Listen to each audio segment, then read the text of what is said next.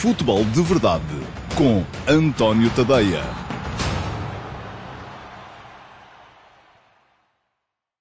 Olá, muito bom dia a todos. Eu sou António Tadeia. Este é o Futebol de Verdade para terça-feira, dia um de setembro de dois mil e vinte. Um, edição sem futebol para, para analisar. Eu já escrevi hoje de manhã sobre futebol. Estou agora a passar ao papel algumas ideias que me sobraram dos jogos que já fui vendo das equipas portuguesas nesta, nesta época. Eles vão começar a aparecer agora. Agora vai tudo ser interrompido por causa das, das seleções. Mas hoje de manhã escrevi um, no meu site, no antonio tadeia ponto com, no último passe, uh, sobre o papel que Pizzi pode vir a desempenhar uh, no Benfica de Jorge Jesus. Quem quiser saber mais sobre a minha opinião sobre o tema é dar um saltinho ao antonio tadeia ponto com e um, já sabe, lá está um texto sobre o tema, todos os dias, o último passo, às oito da manhã, sempre, todos os dias, de segunda à sexta, sempre a minha opinião sobre a atualidade desportiva. É um dos pontos um, da minha atividade diária. Depois ao meio-dia e meia há Futebol de Verdade, já sabem, aqueles que aqui estão com certeza já estão habituados a passar por cá, mas é importante que uh, partilhem este, este espaço para que uh, toda a gente possa ficar a saber que ele existe, os vossos amigos, e partilhem já, que assim uh, o mais provável é que os vossos amigos ainda sejam expostos à emissão de hoje, enquanto ela decorre, e tem sempre mais encanto ver as coisas em, em direto, até porque há esta possibilidade de interatividade, de vocês poderem deixar perguntas Uh, durante a transmissão, uh, que uh, elas poderão ser ou respondidas durante o direto, ou então guardadas e submetidas a concurso para eventualmente virem a ser posteriormente respondidas na edição do Q and A do, de, que sai, que é sempre aos sábados. A lógica da coisa é simples de entender. Futebol de Verdade todos os dias, de segunda à sexta, ao meio-dia e meia, em todas as minhas redes sociais, em direto no Facebook, em direto no Instagram, em direto no Twitter, em direto no meu canal de YouTube, em direto também no meu site, antonio tadeia ponto com, um, via o meu canal de Dailymotion, e depois, ao sábado, há Q and A com as perguntas que não foram respondidas ainda durante as emissões regulares do Futebol de Verdade, e vai para o ar sempre ao meio-dia e meia no meu site apenas, via o meu canal de Dailymotion, mas com links para que quem estiver mais desatento ou esquecido possa aceder à transmissão, uh, e os links vão ser publicados nas minhas redes sociais. Portanto, já sabem, deixem perguntas. Um, o tema para hoje está anunciado, são dois, basicamente. É o encaixe de Mehdi Taremi e de Sanusi Zaidu um, na equipa do Futebol Clube do Porto, um, e aquilo que o Porto de Sérgio Conceição pode vir a ser com eles, uh, e, uh, mas de qualquer modo, uh, e ainda o, o mercado, não é? Portanto, o mercado que está... Uh, vou debater-me aqui um bocadinho sobre as leis da oferta e da procura num mercado que está claramente em recessão, uh, e que para os clubes portugueses então tem sido ainda mais complicado, porque ninguém consegue vender. Uh, e isso não está, não está a ser fácil uh, para, para as equipas portuguesas encararem o mercado, porque as equipas portuguesas do topo costumam quase sempre exportar talento, e esta época isso não está a ser nada fácil. É verdade que ainda falta muito tempo para o mercado chegar ao fim, mas já começa a ser um ponto de uh, preocupação. Ora bem, uh, as perguntas não têm que ser sobre estes temas, podem ser sobre qualquer outro tema, uh, desde que tenha a ver com futebol, uh, minimamente a ver com a atualidade, mas nem isso é forçoso. Se quiserem fazer alguma pergunta sobre a final do Mundial de setenta e quatro, estão à vontade, porque eu durante a quarentena vi o Mundial de setenta e quatro todinho, era aquele que mais curiosidade tinha e na altura aproveitei para o fazer. Ora bem, um, diz-me o Naquil M C, li o texto sobre Pizzi e concordo, no ponto em que diz que o Pizzi até pode acabar no banco, não rende mais nas alas e não no meio como o Jorge Jesus quer que ele jogue. Não foi isso que eu disse, Naquil, uh, uh, disse que ele pode acabar no banco. De facto, não acho que ele renda mais nas alas. Eu acho que Pizzi poderia ter sido um oito de enormíssima qualidade, mas para isso... Um, poderia, teria que ter sido, continuado a ser trabalhado naquela, nessa lógica, e a verdade é que uh, depois da saída de Jesus do Benfica ele foi desviado para as alas, um, e o facto de ele render mais nas alas, enfim, tem um bocadinho a ver com uh, aquilo que se quer de uma equipa, uh, numa equipa uh, que não está permanentemente dentro do meio campo adversário, uh, isso pode ser verdade. Uma equipa que está permanentemente dentro do meio campo adversário querem-se alas um bocadinho mais uh, diretos, ofensivos, uh, uh, que, coisa que Pizzi não é, e sobretudo querem jogadores com uma maior capacidade uh, defensiva, porque há menos gente atrás. Um, e é aí que Pizzi peca. Portanto, uh, uh, e atenção, quando estou a dizer que ele pode acabar no banco, não é claramente por falta de qualidade, é por ser aquele híbrido uh, que dá um bocadinho para todas as posições, aparecem sempre uh, jogadores desses, e uh, a especialização que Jesus começou a fazer com Pizzi depois não foi continuada, ele voltou ao local onde uh, já tinha sido feliz, uh, mas que não é o local onde Jesus queira contar com ele. Quem quiser ler mais sobre o tema, antonio tadeia ponto com, já sabem. Vamos para os temas do dia, uh, a começar precisamente uh, pelos sorteios da Liga Europa, por alguma razão que eu gostava de compreender, mas não compreendo.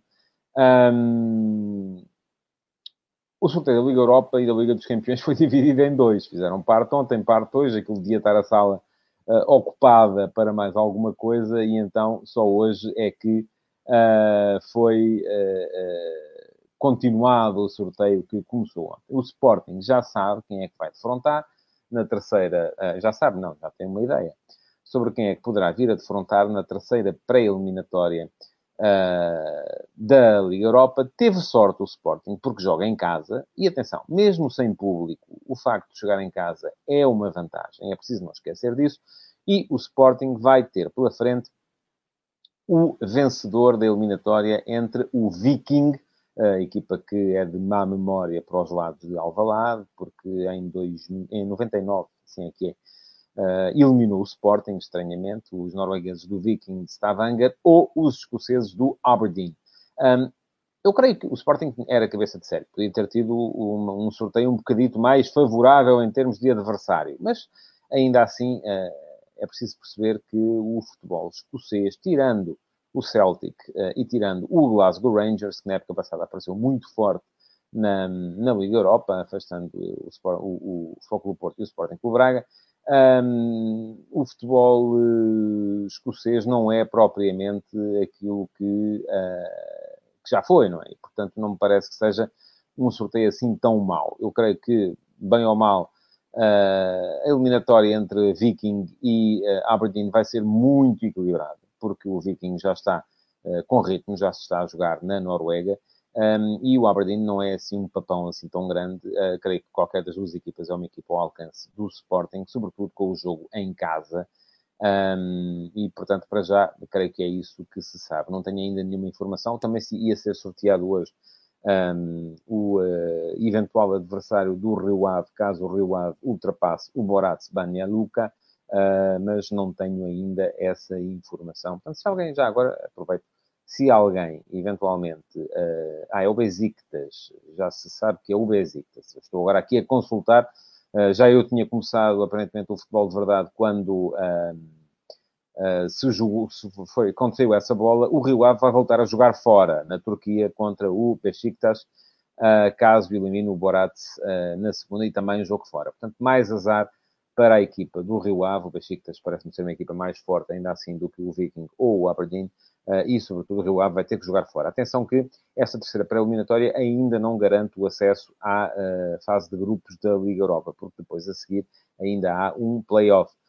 Não é vida fácil para as equipas portuguesas para lá chegarem, com exceção do Sporting Clube Braga, que já lá está, e, da mesma forma, o Benfica também já sabe que vai jogar com o Krasnodar, o Krasnodar que eliminou o uh, Futebol Clube do Porto da Liga dos Campeões no ano passado, um, e uh, o Benfica uh, vai jogar primeiro na Rússia. Também se, se fez hoje o, o, o sorteio do play-off da Liga dos Campeões, um, também não devia haver sala para se continuar ontem, um, de modo que uh, o Benfica já sabe que vai jogar com o Krasnodar, Uh, e sabe que joga primeiro na Rússia e depois decide a passagem à fase de grupos em casa, no Estádio da Luz, uh, porque o play-off da Liga dos Campeões é a única pré-eliminatória de todas as pré-eliminatórias das competições europeias que se vai jogar a duas mãos.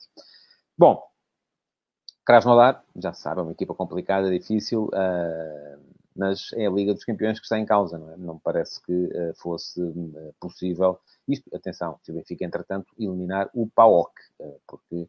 Uh, pode acontecer isso não acontecer, e nesse caso o Benfica passará uh, para uh, a, a, a Liga Europa. Diz o Luís Filipe Freire que o P A O K foi o pior adversário para o Benfica. Eu tenho um, dúvidas. Um, tenho algum receio dos clubes austríacos nesta altura. Uh, já o tinha dito aqui. Acho que o melhor era o Alkmaar, dos três disponíveis, claramente.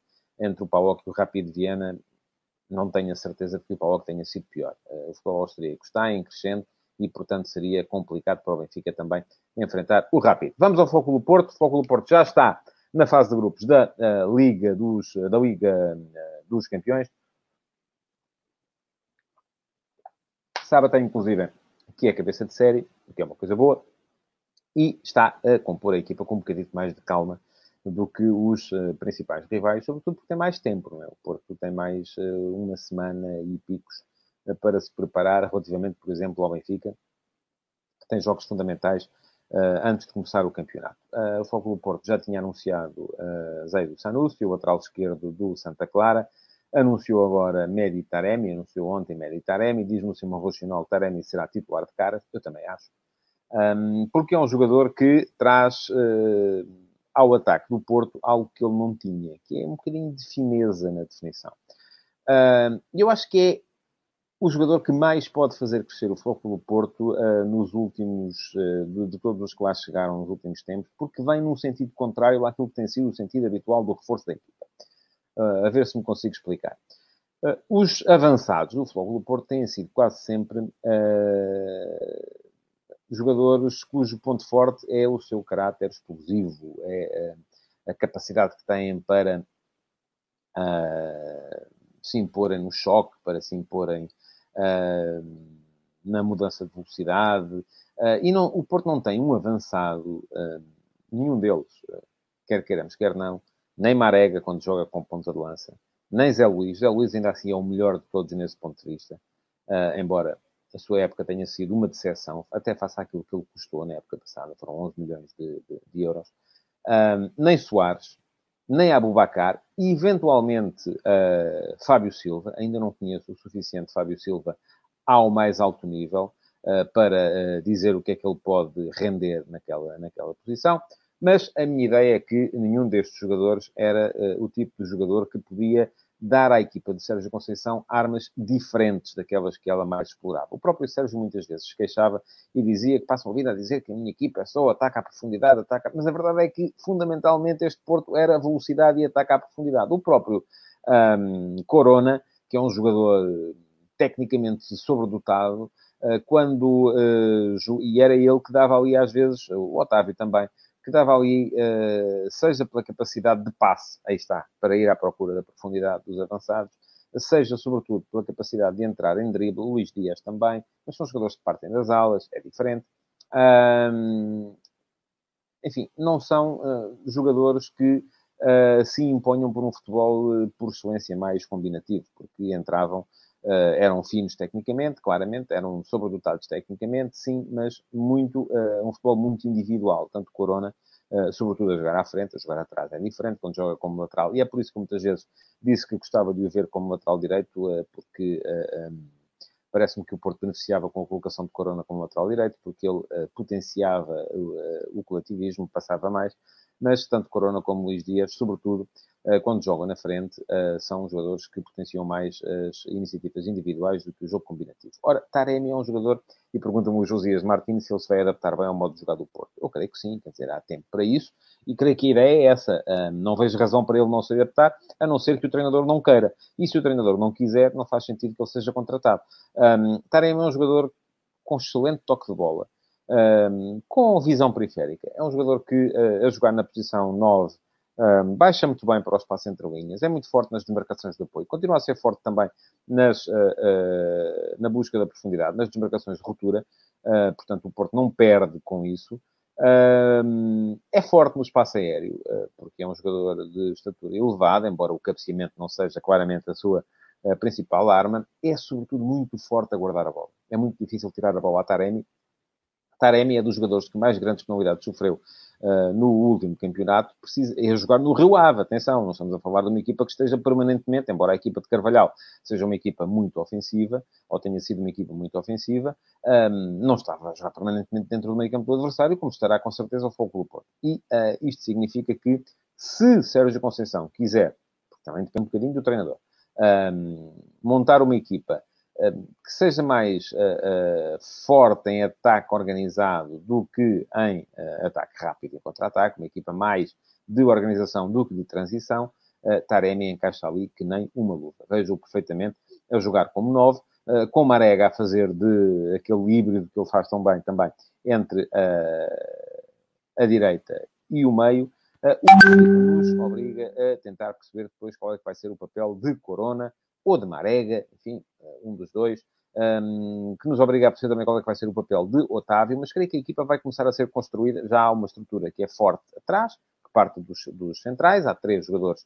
uh, fortes, é normal que Pepe comece a perder uh, influência face a uh, Mbemba uh, e Marcano. Para já há Alex Telles, há Zaidu Sanusi também, um, que, uh, que, enfim, tal como uh, uh, já acontecia uh, na temporada passada, uh, com as alternativas que havia para as laterais, é um jogador que não é tão uh, contemplativo, é um jogador mais uh, de correr, de fazer todo o corredor. Um, e isto significa que uh, é uma alternativa diferente, mas à partida parece-me que o Porto vai contar, primeiro que tudo, com... Um, com a presença de Alex Telles, porque não está vendido ainda, e já lá vamos ao mercado a seguir. Uh, e depois, uh, um, assim sendo, a equipa pode agora começar a pensar na forma como uh, se, uh, se joga na frente. Pergunta-me o Alder Pinheiro, com a entrada de Taremi, não seria bom vender Marega para definir o jogo do Futebol Clube do Porto? Eu até admito que sim. E, aliás, uh, quando eu há bocado disse, porque até porque se formos a ver, reparem, uh, o Porto joga, e o Porto de Sérgio Conceição, há aqui duas maneiras de definir a maneira como a equipa joga. Uma delas é em termos de filosofia. E a tal questão da filosofia, e há bocado houve um comentário também sobre esse uh, ponto, que era se, Marega, se Taremi seria o jogador certo para uh, o tal ataque à profundidade que a equipa do Porto tanto gosta. Uh, era este comentário do José Barbeira dos Santos. Acha que Taremi será o substituto ideal para Soares ou para Marega, que ele será mais um mix dos dois, com menor jogo de cabeça do que Soares. Uh, e o Morelos, do, ah, isto, em relação ao Morelos, não sei. Parece-me que é um excelente jogador, mas uh, não sei.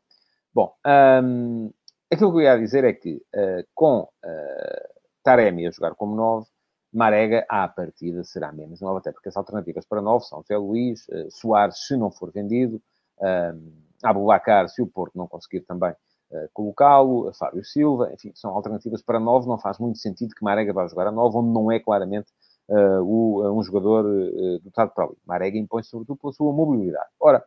Encaixa que nem uma luva naquele papel de uh, falso segundo avançado, falso avançado centro. Vamos lá, o tal jogador que vai para a direita quando o terceiro médio ataca pelo meio, sendo o terceiro médio tem sido quase sempre Otávio, vem para o meio quando o terceiro médio cai na direita, e Otávio fez isso muitas vezes. Agora, sucede que se Sérgio Conceição não quiser adaptar Corona à lateral direito, eu continuo a achar que é uma excelente opção uh, para o lateral direito, o que acontece é que uh, sobra um jogador, porque não cabem todos. Porto não pode jogar com Otávio, com Corona, com Marega, com Taremi. Um, enfim, há um homem a mais. Até porque está, a não ser que Corona vá jogar para a esquerda e aí salta fora o Luís Dias. Um, também não me parece que seja a melhor opção. Portanto, eu creio que o Porto estará preparado para, neste mercado, perder ou Corona ou Marega. Ainda estará preparado para isso. Um, são casos diferentes. Um, são casos diferentes porque uh, são casos... Uh, e isso tem a ver com a duração dos contratos. Corona foi o melhor jogador da última liga. É um jogador que o Porto, naturalmente, não quererá vender ao desbarato. Uh, quererá uh, apenas aceitar propostas muito elevadas por ele. E o mercado está em recessão. Uh, portanto, vejo isso como difícil de acontecer. Uh, Marega é um jogador que acaba o contrato no final desta época e não se sabe se vai querer renovar, apesar das declarações recentes do empresário dizer que sim, mas não tinha nenhuma proposta. E a questão que se coloca aqui é que... Uh... Se calhar é o próprio Marega que não estará muito dado agora a ser transacionado, porque daqui a mais um ano, menos que isso, terá o passe na mão e poderá sair a custo zero. Portanto, dentro deste equilíbrio, o Porto, eu creio que estará preparado para perder ainda um destes jogadores. Agora, qual é que vai ser? Vai depender das contingências do mercado. Da mesma forma que a chegada de Zaidu Sanusi tem um bocadito a ver... Pergunta-me o Daniel Marcelino se o Porto tem que fazer encaixe financeiro obrigatoriamente devido às regras da UEFA. E uh, eu creio que vai fazer. Agora, a ideia do Porto para fazer esse encaixe financeiro seria, uh, sobretudo, tentar transacionar Soares uh, ou Abubacar, ou Soares e Abubacar. Um, até porque parecem aí Tony Martínez também, do Famalicão. Uh, e é mais um avançado. Mais um avançado diferente também, mais parecido com... Taremi do que com os avançados que o Porto tem. Isto denota ali uma certa mudança de paradigma em termos da forma de uh, jogar nos últimos trinta metros por parte da equipa do Futebol Clube do Porto. Ora bem, o mercado do Porto, portanto, do meu ponto de vista, ainda vai mexer. Veremos. Uh, em relação ao meio campo, enfim, ele está preenchido. Está preenchido com Danilo, está preenchido com Sérgio Oliveira, está preenchido com Mateus Uribe, um, está preenchido com uh, Otávio, uh, sendo que Otávio também é o jogador mais... Uh, está preenchido com o próprio Romário Baró, que também faz bem aquela posição de Otávio, e chegou a fazê-lo uh, durante boa parte da, do início da, da última época, que é a tal posição de terceiro médio, uh, e, ao mesmo tempo, o extremo direito. Pergunta-me o António Manuel Amaral, se comprar Tony Martínez, terá o Porto um ataque totalmente novo. Eu creio que Tony Martínez, a vir, será para ser alternativa e aí já se poderá uh, pensar uh, e, eventualmente, na saída do Zé Luís também. Eu acho que tem muito a ver com os jogadores uh, que o Porto conseguir colocar no mercado. Acho que, uh, neste momento, o Porto está uh, a jogar ainda com essa ideia, não é? Parece-me, de facto, há ali avançados a mais. Então, vamos a ver. Taremi, se vem Tony Martínez, uh, uh, Marega, Soares, Zé Luís, Fábio Silva, são seis pontas de lança. Uh, já vamos desviar Marega para a posição de... Uh, uh, falso ponta de lança, vindo da direita, uh, mas mesmo assim ainda são cinco para um lugar só, é muita gente. Uh, creio que o Porto uh, terá e vai querer, com certeza, uh, vender. Pergunta-me o César Gonçalves se o Alex Telles vai sair, visto terem contratado Zaidu. Eu creio que o Porto está a trabalhar bem, porque está uh, uh, a tentar precaver-se para aquilo que vier a conseguir fazer no mercado. E a questão é muito esta, e permite-me entrar no segundo tema do Futebol de Verdade de hoje, que tem a ver com aquilo que os clubes conseguirem fazer no mercado. Ora bem, quem quer que tenha tido aulas de economia, tenha sido na faculdade ou até no liceu, já foi exposto à ideia principal por trás das leis da oferta e da procura. O que é que elas dizem? Que se há muita oferta e pouca procura, os preços baixam, e se há muita procura e pouca oferta, os preços sobem. Ora, o que é que está a acontecer neste momento relativamente aos jogadores do Campeonato Português? Está a haver muita oferta, mas aparentemente pouca procura. E, portanto, o que vai acontecer é que, naturalmente, os preços vão baixar. Mas este é um, é um, este é um trend que é uh, próprio de todas as, uh, de, todas as uh, de todos os campeonatos uh, na Europa, para já. Não tem havido uh, muita transferência a ser, a ser feita. Uh, aquilo que me parece é que uh, uh, o mercado está claramente em recessão. Eu estava aqui a tentar aceder Uh, ao uh, top das transferências uh, do mercado deste ano, e não há muita coisa, de facto. Se vamos a ver, a maior parte dos casos são uh, de jogadores que estão uh, a ser transacionados. Enfim, há aqui algumas transferências de valor elevado, já aqui tinha falado de Osimhen, que sai do, vai, vai para o Nápoles por setenta milhões, uh, um, há aqui o caso uh, de a troca de Pjanic por, por Arthur, mas enfim, há Icardi uh, para o Paris Saint-Germain, a opção de, de, de compra que já estava prevista, tal como Morata para o Atlético de Madrid, a opção de compra que já estava prevista, um, e depois não há muito mais coisas. Há Ben Chilwell para o Chelsea por cinquenta milhões, uh, e se formos a ver, uh, transações acima de cinquenta milhões, Timo Werner para o Chelsea também por cinquenta e três milhões, parece que só o Chelsea é que tem dinheiro no mercado deste ano para... Uh, para contratar. Pergunta-me o Roberto Martins se eu acho normal e aceitável o Benfica dar vinte e cinco milhões de euros para um jogador da Segunda Liga Espanhola. Ora bem, por mim até pode vir de, dos distritais, se ele for bom, não é? Parece-me que Darwin é um excelente avançado. Agora, a questão é se este é o contexto ideal para se pagar tanto por um jogador. Porquê? Porque toda a gente já percebeu uma coisa. Este é um mau mercado para vender e pode ser, eventualmente, um bom mercado para comprar. O que é que acontece? A maior parte das equipas que têm os jogadores e que podem vendê-los, se podem esperar, não vendem. Aqui é a lei do mercado a funcionar. Uh, uh, o Almeria, naturalmente, se não tiver pressão para ter de vender, e os clubes portugueses têm pressão para ter de vender, daí que vão acabar por vender em saldo ou não vender, depende de, de, de, de, da necessidade que tiverem de fazer liquidez. Uh, o Almeria, se não tem pressão para vender, pensa assim, bom, vou vender em baixa? Não. Vou guardar o jogador para uma altura em que o mercado voltar a estar em alta e aí então vendo, não é? E, portanto, está a tentar esticar a corda para, para, para, para, para vender por um preço que seja fora do, do, da realidade do mercado deste ano. E o Benfica tem sido, de facto, uma, um clube fora da realidade do mercado, porque está a investir mais do que alguma vez fez. Aliás, há dois jogadores, há dois clubes na Europa que estão a fazer isso, o Benfica e o Chelsea. São os dois clubes que estão a investir neste, neste mercado. Um, e os outros não. Os outros estão uh, calmamente à espera, uh, sem, sem grandes... Uh, Diz-me Miranda Santos que o Darwin tem muita procura. Sim, é verdade. Tem, uh, Darwin tem muita procura, é um jogador com muita procura e o preço, apesar de tudo, não é um preço de top de mercado, porque eu há bocado estava aqui a falar de valores acima dos cinquenta milhões. Agora é um preço de top para o mercado português. Um, aliás, uh, creio que será a concretizar-se pelos tais vinte e cinco milhões de que se fala. Um, o melhor uh, será a transferência mais elevada da história uh, a entrar no mercado português. Bom, Vamos lá ver. O que é que se passa então? O que se passa é que, uh, como uh, a maior parte dos clubes não está vendedor, um, ou melhor, não está comprador, uh, o preço das vendas está naturalmente a descer. E isto faz com que os clubes portugueses, não é só o Porto, já falei aqui das dificuldades do Porto, o Porto ainda precisa definir o que vai ser a sua equipa porque precisa de vender alguém e não, não sabe ainda quem é que vai conseguir uh, vender. Já lá vou à pergunta do Diogo Tavares, uh, porque já ia falar do Sporting também, aliás, estava precisamente a dizer não é só o Porto, já falei aqui do Porto e ia falar do Sporting. Um, o Sporting também precisa de vender uh, e neste momento eu acho que o Sporting fez uh, um erro de gestão uh, quando afastou Palhinha e Acunha do, do, do lote, já aqui falei disto aqui há tempos, também é uma coisa básica da lei da oferta e da procura uh, se, uh, e das leis de mercado. Uh, se o mercado sabe que o vendedor não tenciona utilizar ou não precisa ou não quer uh, ter uh, aquilo que está a vender, naturalmente o preço baixa. Isto é evidente, é... é... Ao afastar do estágio Palhinha e Acunha, o Sporting está a dizer ao mercado, não contamos com eles. E a partir desse momento, um, qualquer clube comprador pensa assim, bem, então, mas eu vou subir o preço?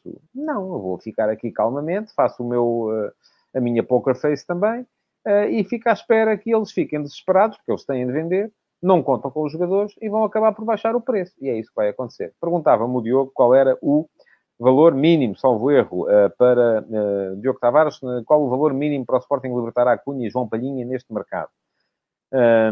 E caso não haja ofertas aceitáveis, eu acho que podem ser integrados no plantel. Eu acho que podem, caso não haja mesmo ofertas aceitáveis, podem, mas já vão partir, de certa forma, em desvantagem, nem que seja aos olhos do, do, do, do treinador, aos olhos dos próprios, aos olhos dos adeptos, aos olhos de toda a gente. O valor mínimo.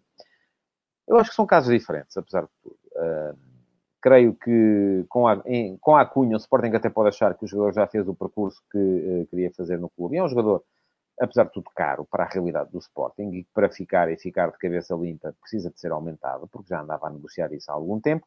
Uh, e, portanto, até admito que o Sporting aqui possa facilitar um bocado. O Acunha já tem vinte e nove anos, um, é um jogador que ganha próximo do topo do teto salarial do plantel do Sporting, que quer ganhar mais, um, e, e há, além disso, uma extraordinária alternativa no plantel, porque gosto muito do futebol de Nuno Mendes, acho que é um jogador que cumpre perfeitamente naquela, naquela posição. Portanto, eu acho que o Sporting, enfim, não deve baixar dos quinze milhões de euros, porque rejeita uma proposta de quinze milhões de euros no ano passado, uh, mas se esses quinze milhões de euros tiverem que ser atingidos por força do cumprimento de objetivos, também não vejo que venha grande mal ao mundo. O caso de Palhinha é diferente, porque é um jogador que não está nem de perto nem de longe, perto do, do teto salarial uh, do clube. É um jogador que é formado no clube, é um jogador que um, cumpre todos os requisitos uh, que o Sporting tem identificado para, para se fazer parte do, do plantel. Um, pergunta-me o Daniel Marcelino, a Acunha dez a quinze, sim, Palhinha sete e meio a doze, acho mal. Acho que o Sporting, ainda por cima, tendo que pagar parte uh, do valor que recebeu por Palhinha ao Sporting Clube Braga, não devia desfazer-se de Palhinha por menos de quinze, vinte milhões de euros. E a verdade é que não há ninguém no mercado que, que pague esse valor. Porque também é preciso ser realista. Portanto, eu acho um erro colocar o João Palhinha no mercado. Já o disse aqui também várias vezes. Acho que o Sporting devia contar com o João Palhinha para o seu uh, uh, plantel, uh, para não voltar a acontecer o que aconteceu, por exemplo, com o Ricardo Gaio. Se bem se lembram, o Sporting, para ter Batalha, que agora despachou por empréstimo para a Espanha, Uh, pagou e ainda deu Ricardo Gaio e, e emprestou João Palhinha, para que João Palhinha pudesse crescer em Braga. Ou agora o Sporting queria recuperar o Ricardo Gaio e de Braga disseram que eram trinta, ou quarenta, ou oitenta milhões, já nem sei. Enfim, um valor completamente estapafúrdio. Uh, diz o Paulo Neves que Palhinha já teve oportunidade. Já, mas não quer dizer que não venha a ter outra. O Adriano também tinha tido a sua oportunidade, depois saiu para ir crescer e voltou e foi capitão de equipa. Portanto, não, não vamos sequer por aí. Eu acho que as oportunidades são uh, quando têm que ser. Uh, e a ideia de Palhinha ir para Braga foi precisamente para crescer, para uh, uh, ser capaz de uh, voltar mais adulto um, e, uh, eventualmente, poder vir a jogar no Sporting. Agora, uh, acho que o erro foi esse, foi ter colocado o jogador no mercado sem ter a certeza de que vinha de lá uma oferta minimamente aceitável e uh, não me parece que ela venha, precisamente por aquilo que eu estava a dizer, o mercado está claramente em baixa esta época e, portanto, ninguém vai dar uh, os valores que o Sporting quer Uh, para uh, poder vir uh, uh, separar-se dos jogadores que eventualmente ainda podiam ser um valor acrescentado na sua, na sua equipa. Bom, estamos a chegar à, uh, aos trinta minutos de programa, que é onde eu geralmente começo a, a resumir e a fechar. E é isso que vai acontecer aqui também. Uh, queria pedir-vos que colocassem o vosso like nesta emissão do Futebol de Verdade, que a partilhassem, já tinha pedido no início, que podem continuar a deixar perguntas. Aquelas que não foram respondidas no direto, já sabem, podem vir a ser respondidas depois uh, no Q and A de sábado. Um, e já agora que recomendem o programa aos vossos amigos e que também assinem o podcast uh, que está disponível do Futebol de Verdade. Portanto, muito obrigado por terem estado aí desse lado então e até amanhã, somos sempre ao meio-dia e meia. Futebol de Verdade, em direto de segunda a sexta-feira, às doze e trinta.